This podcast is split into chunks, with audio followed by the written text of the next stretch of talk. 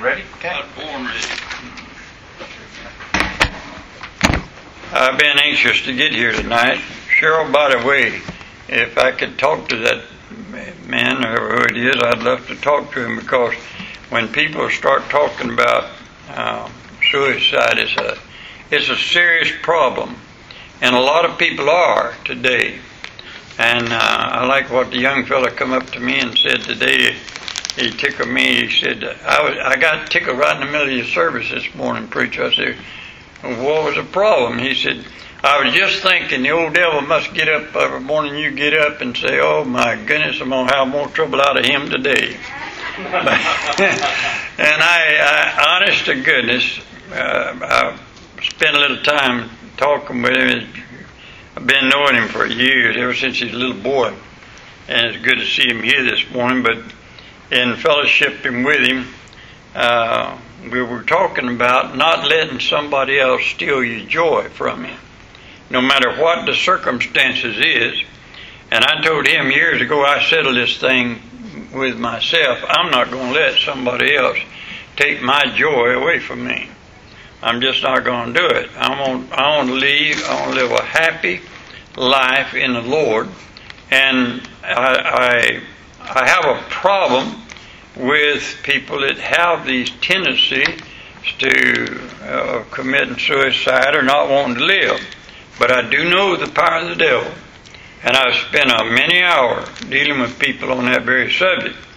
One of the funniest things I've had happen with our YouTube, you can't believe the number of people that called and and inquiring about the man that I was talking to about down at my tower that was in the woods, and I was talking about I went out and he was going to commit suicide, and I talked to him and and uh, I stopped right there and went on preaching my sermon, and they called me and said.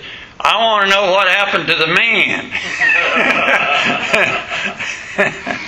but uh, we got to lead him to the Lord, and he's doing fine even today. But at the same time, I do know the power of the devil. And brother, he is working in today's times. But I still know that God's still in charge. Amen. Now, tonight I want to take up where we left off this morning. I'm trying to go through the book of Revelation. I'm enjoying it every time I turn to it and um, begin to read it. And realize now that uh, as you read it, keep in mind every time you open the book of Revelation that it is for one simple lesson that is, to reveal the Lord Jesus Christ in the past, in the present, and in the future of His dealing with all mankind, with both Jew and Gentile. And so it, ha- it has to do with the church, it has to do with the nation Israel and the Jewish people. Now, tonight I want to take up where we left off this morning, where the Bible says in verse in, in chapter eight, uh, with me please, in verse one, and when he had opened the seventh seal, there was silence in heaven about the space of half an hour. Now, Revelation 6 warns us that the great day of his wrath is come, and who shall be able to stand? In Revelation 8, we have the revealing of God's wrath, and when all heaven gets a glimpse of what is coming, you find complete silence.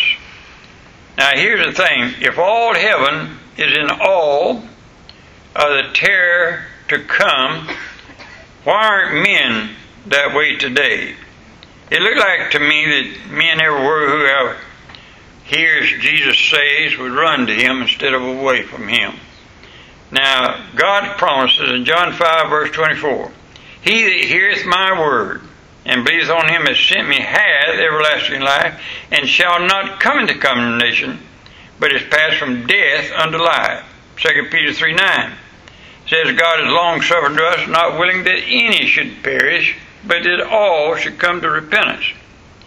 In Habakkuk 2, verse 20 says, The Lord in his holy temple let all the earth keep silent before him. Now, the message tonight, or I want to, I want to show you, if I can, please, that God is long suffering. God is merciful. God will deal with you, I don't care who you are. I don't care your creed, color, or whatever. If you're a human being, God is long suffering to you. And we know that the Bible says that all are sinners. Amen? So nobody can come before God and say, I have not sinned. We're all sinners. And God, if you study the Bible, you'll find that there's no degrees when it comes to this matter of sin. We put sins into categories. Meaning that adultery is terrible and shooting somebody or killing somebody is terrible, but telling a lie is just a little white lie. That's not so bad. But God puts them all in the same category and He tells us one thing sin, period. We're sinners. Amen? So no matter how good you are on the face of this earth, you're still a sinner. And God deals with all of us in that category. We all need to be saved. And God deals with us. I was talking to a man one day. He said, Well, just tell me how God deals with me then about coming to Him. I said, All right. A preacher preaches to you. God uses that preacher to deal with you. Uh, somebody comes along and hand you a track out on the street or somebody, God's using that person to hand you a track to deal with you. Uh, you see uh, that God's people are being blessed and, and so on, and God's dealing with you through it all. God deals in all these avenues to reach you uh, with the gospel to reach you that Jesus wants to save your soul. But what I want to get to you tonight is this fact. There comes a time when God says that's enough. If you don't believe it, you read about Pharaoh. You go back and read about Pharaoh, and God dealt with him. And ten times God told Pharaoh, Let my people go, but he wouldn't do it. And then God destroyed him. That's mercy. Amen. I think about Noah and the ark. Did you know that God told Noah to preach 120 years and only eight souls were saved? But at the day that God told Noah to go get in the ark, he still did not shut the door of that ark till seven days later. Think about that for just a minute. He left that he left the door of grace open. Anybody would come and get in that ark could have come and got out of that storm if they wanted to for seven more days, but the Bible says they didn't do it. And then after the door was shut by God, God shut the door. Can you think of all the people who were screaming and hollering when they saw it raining and wanting to give in, get in, but yet God said, can't do it. The door of grace is shut.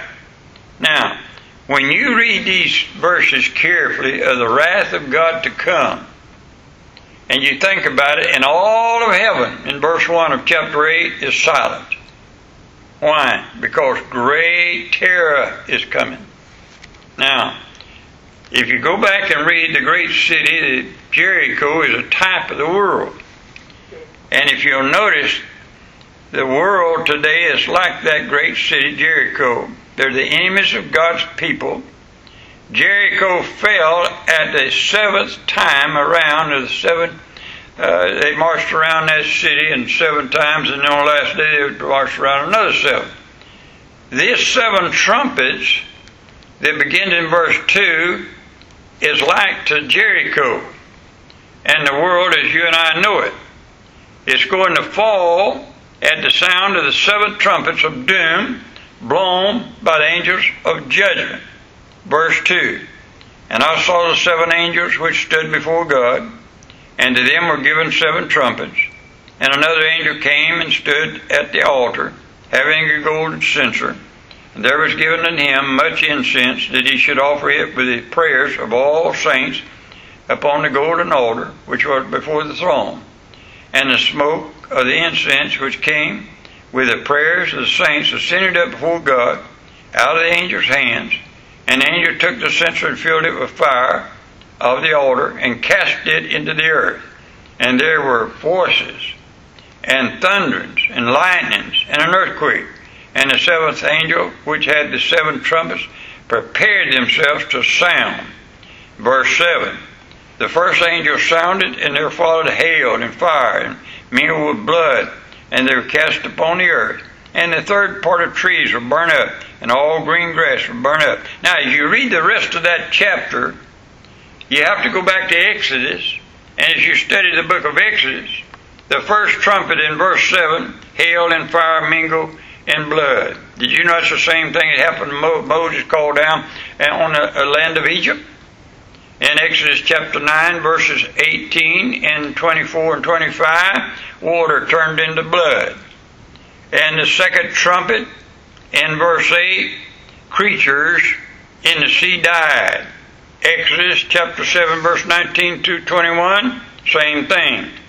Uh, in Revelation 8, verse 10 and 11, the third trumpet. Uh, if you go back to Jeremiah, you'll find the same thing happen. The fourth trumpet, Revelation 8, verse 12. You take that with Luke 21, you find the same thing happen. Here's what I'm trying to say God gave you an example of what the wrath of God is like, and still men will not hear him.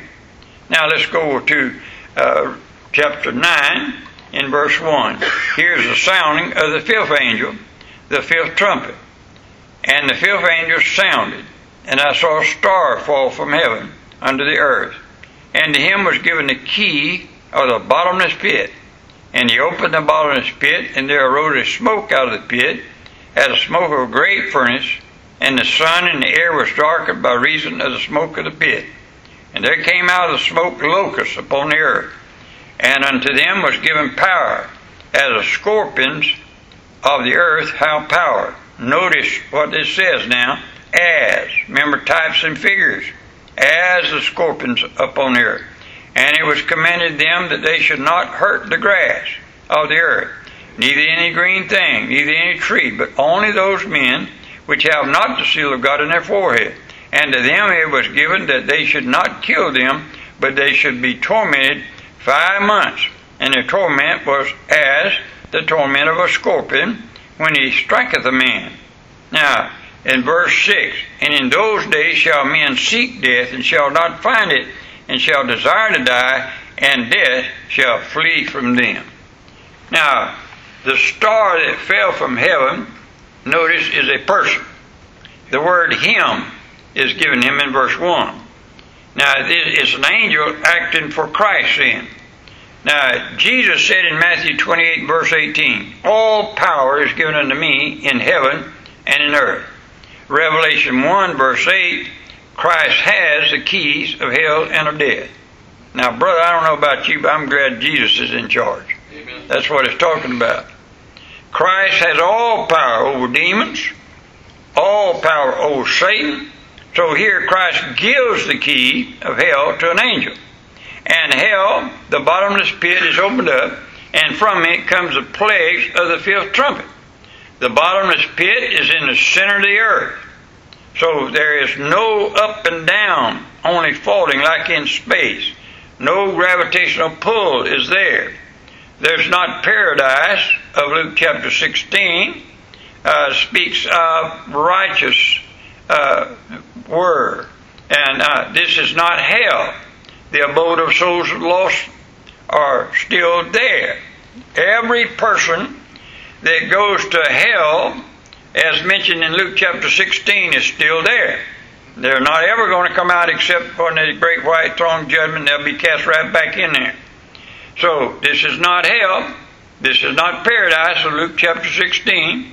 This is not Tartarus, the prison of the fallen angels mentioned in 2 Peter chapter 2 and verse 4 or Jude 6. This is the hell or abyss or bottomless pit where demons live. Now, you know, a lot of people have the wrong idea about demons. Demons are unclean spirits which do not have bodies, except those that they assume and possess or enter into others that they take possession of. Here's a dangerous thing. Don't ever fight the devil on your own. He'll win. He's greater than you are. Brother, if I'm going to if I'm going to deal with somebody that I believe is demon possessed, and I have dealt with them, and I know that there's real people like that, but I will never go where they're at or never deal with them unless I plead the blood of the Lamb, the Lord Jesus Christ, against the devil before I go there, because it's the blood that overcomes the devil. Now get this, please. These locusts from the bottomless pit are demons released from hell to torture unsaved men. They're not locusts as were in Egypt, for those locusts ate the grass and trees and so on. Here, these locusts are to torment men which have not the seal of God in their forehead. Now go back to chapter 9 and verse 6. And in those days shall men seek death and shall not find it, and shall desire to live, die, and death shall flee from them. Now Job said, if you turn over to Job chapter 6, I want you to watch this. In Job chapter 6, and look with me please in verse 8. Job 6 verse 8. Oh, that I might have my request and that God would grant me the thing that I long for, even that it would please God to destroy me, that He would let loose His hand and cut me off. Now, anybody that knows Job knows that Job was tormented by the devil. And, and when the devil torments you so bad, you'll get to the place that you want to end life. And you'll get to the place that you'll even pray that your life be taken from you. But God said uh, that He can't do it without His permission. Now, Deuteronomy 28, verses 65 through 67, what God promised Israel, they forsook the Lord. This torment could be compared to Judas. In Matthew 27, verse 4, Judas said, I have betrayed the innocent blood, and he went out and hanged himself. Now, notice the terrible picture of these locusts. If you study them, you'll find that their teeth were as the teeth of lions in verse 8. Yet they do not tear the bodies of men or the souls. Number two, their tails like unto scorpions, verse 10. But not physical stings, but souls. Who can imagine for just a minute or understand a man who has been tormented over to, or turned over to demons who has gone beyond mercy, those that have no hope. Now, let me give you some. When God turns his hand or turned his face away from you, there is no hope. There is no hope. You can pray for that person, you can do whatever you want to, but there is no hope for them. Because you got to remember something God is the only one who can save a soul. Amen? And it's, it's made very plain. Now, I want you to look at verse 21. Verse 21, please. Uh, Neither repent they of their murders, nor their sorceries, nor their fornications, nor their thefts. Here's the point I, I want to make here. Isn't it strange to you that you deal with people and deal with people and, and they're in torment and they they go through testing, they go through all kind of terrible things in this life, and you deal with them, you try to get them to turn around and come to God, and they will not do it? I've never understood that. But here, the Bible makes it very plain that these people that being tormented, although they're being tormented, they still will not turn from their wicked ways. Now, the sixth trumpet begins in verse 13. And the six angels sounded, and I heard a voice from the four horns of the golden altar which is before God, saying to the sixth angel, which had the trumpet, Loose the four angels which are bound in the great river Euphrates. Now notice the hour and day and month and year these angels are prepared for. Uh, verse 14, these angels are already there. Look at verse 14. Saying in the sixth angel, which had the trumpet, loose the angels. So they're already there. Amen. it's like I dealt with a man about the rapture for a long time, and he kept telling me uh, that uh, I was going to go through the the church is going to go through the rapture. I said, well, it's a strange thing. When I read the Bible, it says that all my loved ones that's dead and going on to be the Lord is coming back with the Lord. That means somebody says, where is my loved one that's dead or died? Well, you can't come back if you're not there. That's just simple thing. And that's the way the book of Revelation is if you study it, because it's the same way here uh, you can't be loosed if you're not tied. So where are they? They're in the Euphrates.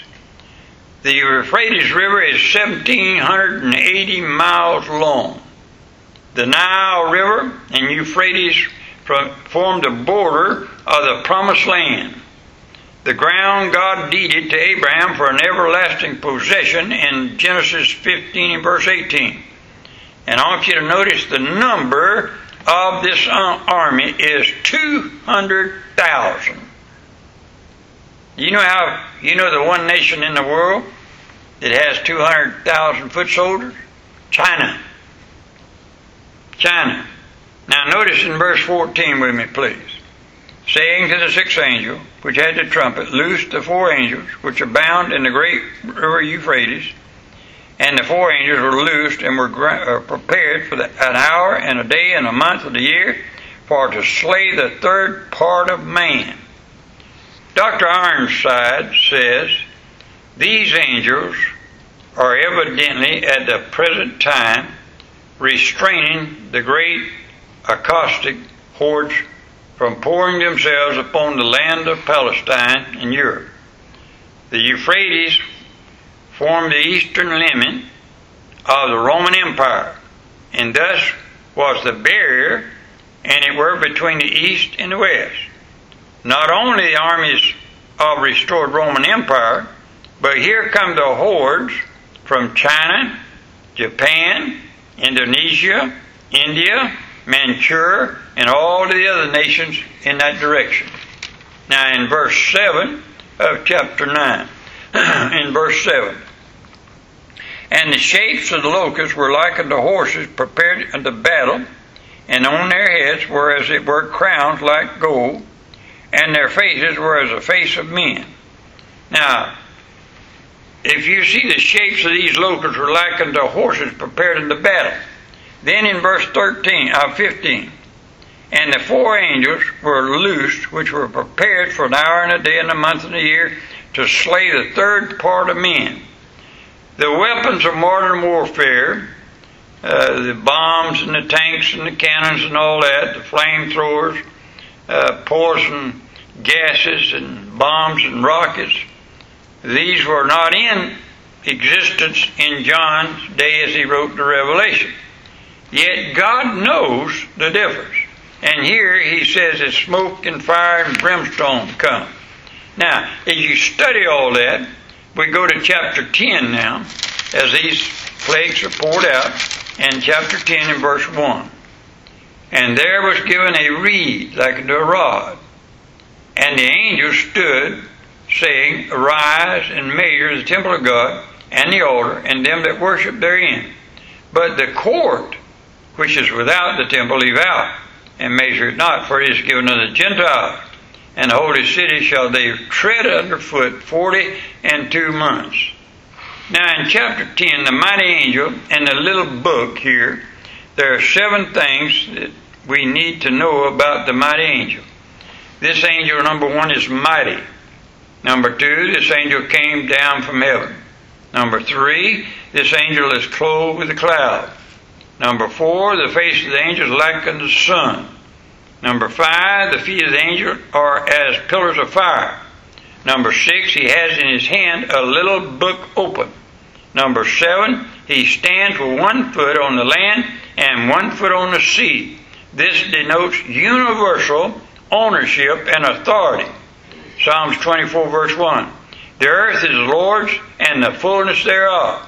In Revelation 5 verse 5 through 7. The Lord Jesus Christ was the only one found worthy to open the book and to loose the seal. In the Old Testament, Jesus is referred to as Jehovah's angel and the angel of the Lord. In Revelation, Jesus is spoken of as the Lamb, the Lion of the tribe of Judah.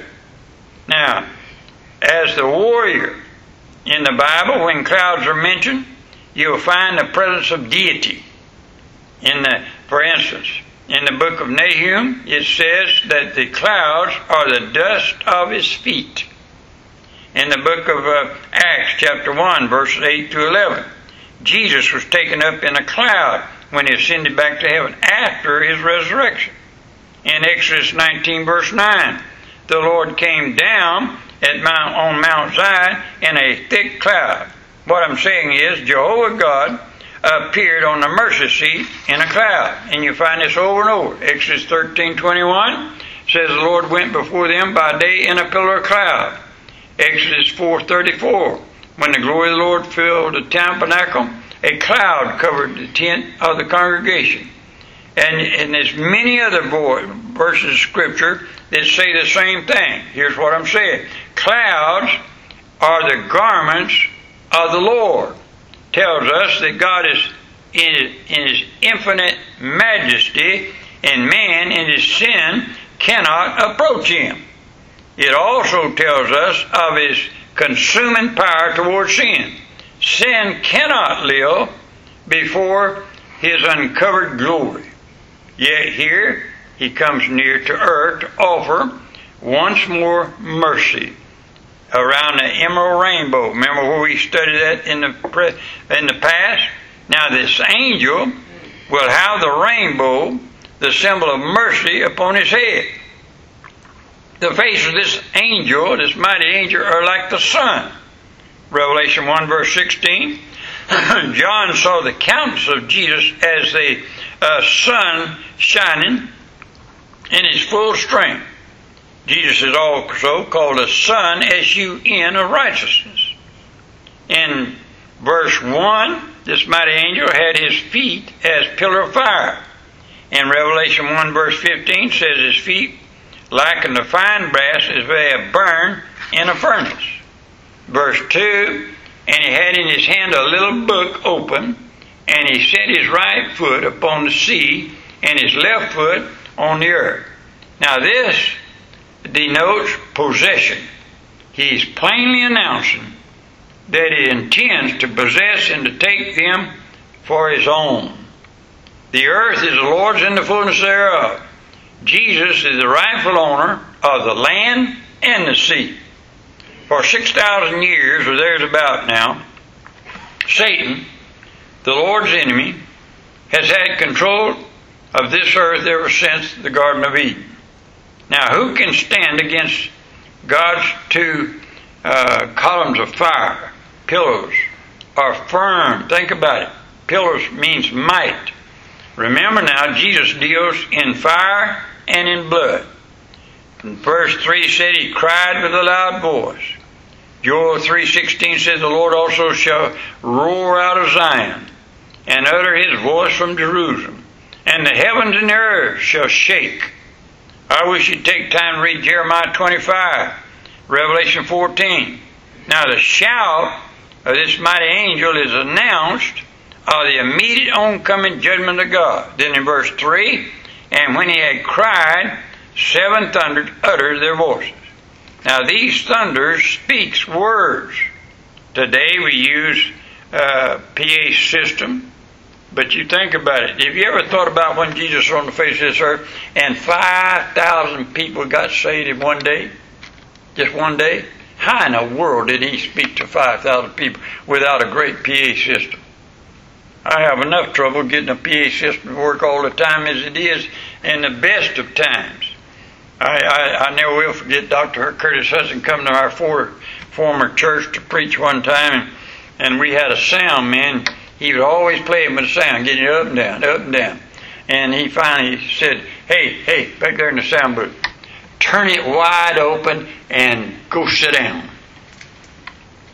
He wanted everybody to hear him. And what I'm trying to say is, is, is with all the inventions we got today, sound systems are still hard to reach 5,000 people. But Jesus just preached. And the whole mountainside heard him. Can you imagine it his thundering voice one day? Listen, verse 3 And when he had cried, seven thundered uttered, uttered their voices. Now, the message here must be unutterable to describe is described by John. Now, we have already seen the blood, tears, famine, heartache, uh, killings, misery, hail, fire, burning mountain, and demons, monstrosities, men begging to die. John was forbidden to write must have in at this particular time of the thing. Now, Revelation 10 in verse 5, please. Revelation 10 in verse 5. And the angel which I saw stand upon the sea and upon earth lifted up his head to heaven. Now watch this. What a sight this must have been for John to witness. The mighty angel Jesus with all the brightness of his sun and raging, roaring fire of a powerful furnace at his feet. The clouds of glory compose his robe and compass his body. Uh, the misery, depression, all that's going on. The brilliance of the rainbow makes up his diadem. Then he stands one foot on the land, one foot on the ocean. The wide extended earth and the mighty oceans serve as his footstool as his flaming feet stand to come to conquer and to possess. And he says there can be no further delays. God has put up with man insults long enough. The world is in a stupor of sin.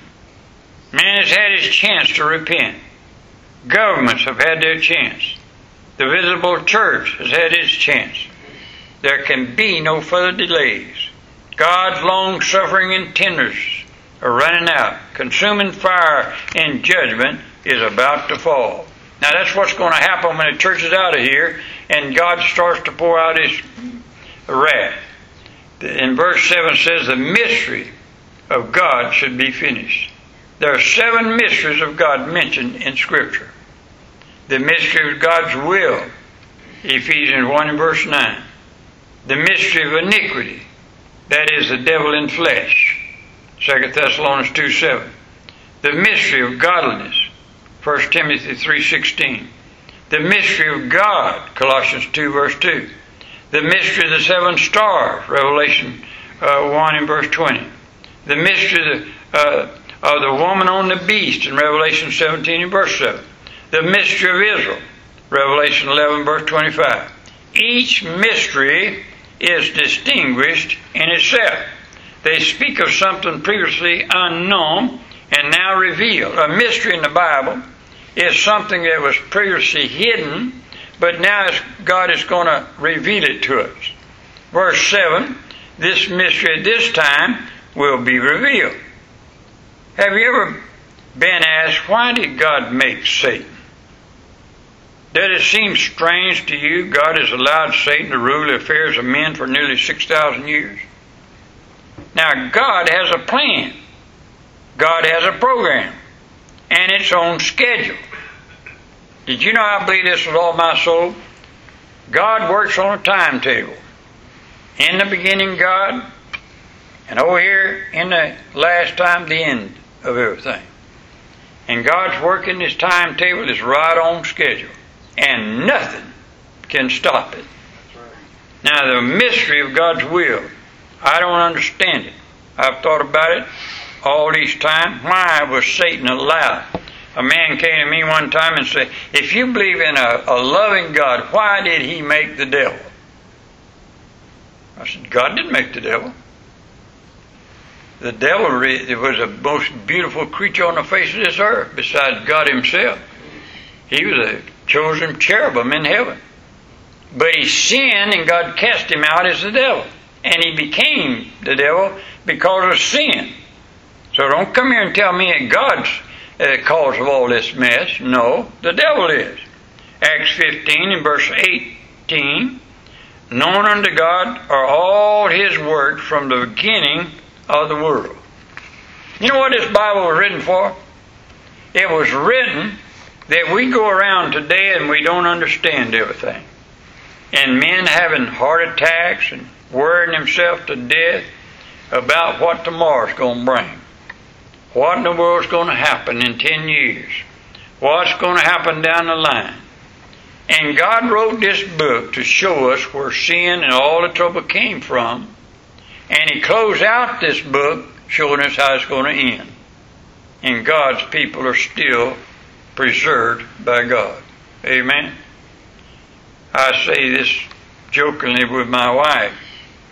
Uh, we, she, the other day she got concerned and we need to get a a graveside, a marker or something they could put us in the ground with. I said, Don't worry about me, just throw me over the fence. Because I know where I'm going. I'm not going to be here. Amen. And I mean that. It doesn't bother me. Have somebody present with the Lord. I'm not worried about dying one bit. So when it comes to these mysteries, remember this. This whole book is written for one thing. It's close to the world. The natural man understands not the things of God. So God calls his people out of this wicked world, saves their soul, lets the Holy Spirit indwells us, and then he reveals these great truths to us. And one by one. And so when you get saved, you start in the book of Genesis, and you start reading, you understand, and types and figures all the way through the Bible. You find God's plan of salvation.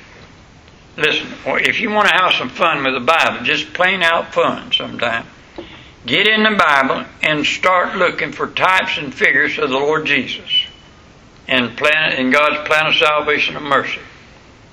You go back where the, for, in the beginning when those two sons was born, when Adam and Eve first sinned, God said He came looking for them. They did not come looking for Him. They hid from God. That's mercy. By the way, God comes looking for you too. You don't go looking for God. God comes looking for you. You get on over, here's two sons. And these two sons, they knew to worship. Because they were worshiping. It. One brought the works of his hands and offered them to God. God said, I refuse those. And another one brought an animal's blood. And God said, I'll receive that. Taking an innocent for the guilty. That's the type of Christ. You get over and you find out Noah in the ark. And God told Noah to come into the ark. So God was already in the ark and he asked him to come to me. He's coming to God. And God went by the directions of God. That's obedience. That's all it is. Somebody said Noah got saved by the ark. No, he didn't. He got saved by his obedience. If he had not built that ark, he wouldn't have had the ark. God gave him all the instructions on how to build that ark, and then he got into the ark. It's the same way when it comes to salvation today. God gives us all the ingredients of salvation. All we got to do is obey Him. Get in Him. And all the way down through the Bible. I could give you instant after instant after instant. Types and figures of God's plan of salvation. And so it begins in the beginning and all the way through. You can see God working with mankind. And then He gets over here at the end and He lifts out His church out of this world. At the rapture and then all those that's left, there is no hope. There's no hope for you. You cannot get saved without Christ. There's no such thing as salvation without Christ. And God began to pour out His wrath upon this earth. Hail and fire and, and just a torment as scorpions would torment mankind. And still, the Bible says, they will not come to Him. And that's so today and it's beginning to take shape today. Now, in chapter 11, the temple is measured, and there's two witnesses that God uses. John was given a reed like unto a rod, or a measuring stick. If you go back to Ezekiel 40, verse 3 through 5, and Ezekiel 37, 26 through 29, and Zechariah 1 through 6, he uses a measuring stick. And notice and who and what was to be measured. Number one, the temple.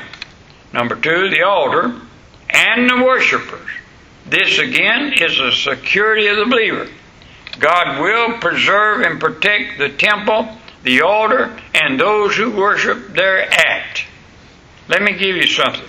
In Revelation 21 and verse 15, an angel with a golden reed measures the pearly white city the glorified church is there. And remember this Israel is an earthly people with earthly promises. They are blessed with earthly promises throughout all eternity. Did you know that there's some people believe that this earth is going to disappear one day? Simply because God said He's going to destroy this earth? The Bible says this earth is everlasting. This earth ain't going nowhere. Is that a contradiction? No, because he said he's going to destroy the world with water one time, didn't he? Well, it, he didn't say he was going to annihilate it. He said he was going to destroy it. There's a difference. So the water destroyed what was on the earth at that time in the flood, and he will also destroy on this earth one day all sin with fire. That means he's going to renovate this earth with fire, and the earth belongs to the Jewish people. We're a heavenly people. But the Jewish nation belongs to this earth belongs to them. It's their possession. Now, the church, Israel is an earthly people with earthly promises. The church, the bride of Christ, is a heavenly people with heavenly promises. And in heaven, all believers will be on display showing the riches of God's mercy and grace. I've thought about this a great deal. Did you know that you're a trophy of God's grace? And as it were, you stand behind a great white throne judgment one day when God calls up all the lost of all the ages out of the lake of fire. Remember this some, some every man has to stand before God one day. Saved and unsaved. We stand before the judgment seat of Christ, God, and give an account of our deeds. All the unsaved will stand before Jehovah God one day at the great white throne judgment and give an account of their works. Now, if you're not careful, you'll get into catechisms which teaches that they're going to be brought up and they're going to be weighed by their works. If they've done good or bad, they're they're uh, tormented because of their bad deeds, and now they paid for those they brought up and turned loose, and they're free, and now they're fit, fit for heaven, not on your life. The the Bible makes it very plain that the ones that say unsaved and in hell today is going to come up one day. God's going to call them out of there, and they're going to stand before God one day, and He's going to say, "Why didn't you receive me as your Savior?" And they can't answer a word. They absolutely cannot answer God a thing because they know He's a Savior. And then He says, "Depart from me, I never knew you." Back in the lake of fire forever and ever and ever. Now, it's all the plan of God in the Word of God. Amen.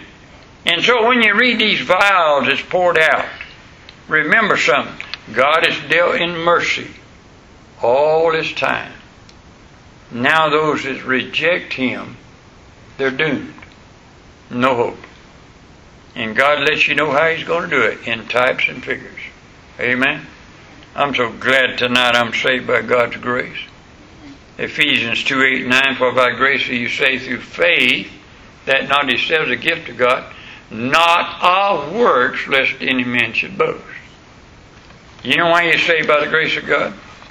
If it was not, then if it's something you could do, you could get to heaven one day. Boy, look why I'm here. I gave to the church and I prayed and I read my Bible and I was a soul winner. And you could give all these reasons why you'd be in heaven. And God said, none of that's any good. It's filthy rags. The only thing that's going to count on that day are you're washed in the blood. It's just that simple. Stand with me, please. Heavenly Father, would you bless your people tonight? Lord, I know there's so much that we're not covering that should be, but Lord, understanding piece by piece is the way you let people see your glory and your might and if everybody could see, if they could only take a glimpse of your glory, it would seem to me like they would come to you willingly for salvation. But Father, you know, and thank God for your gift to us. Bless us as your people, we pray in Jesus' name. Amen. Let's sing something, please. Turn your hymnals to page 377, where he leads, I'll follow.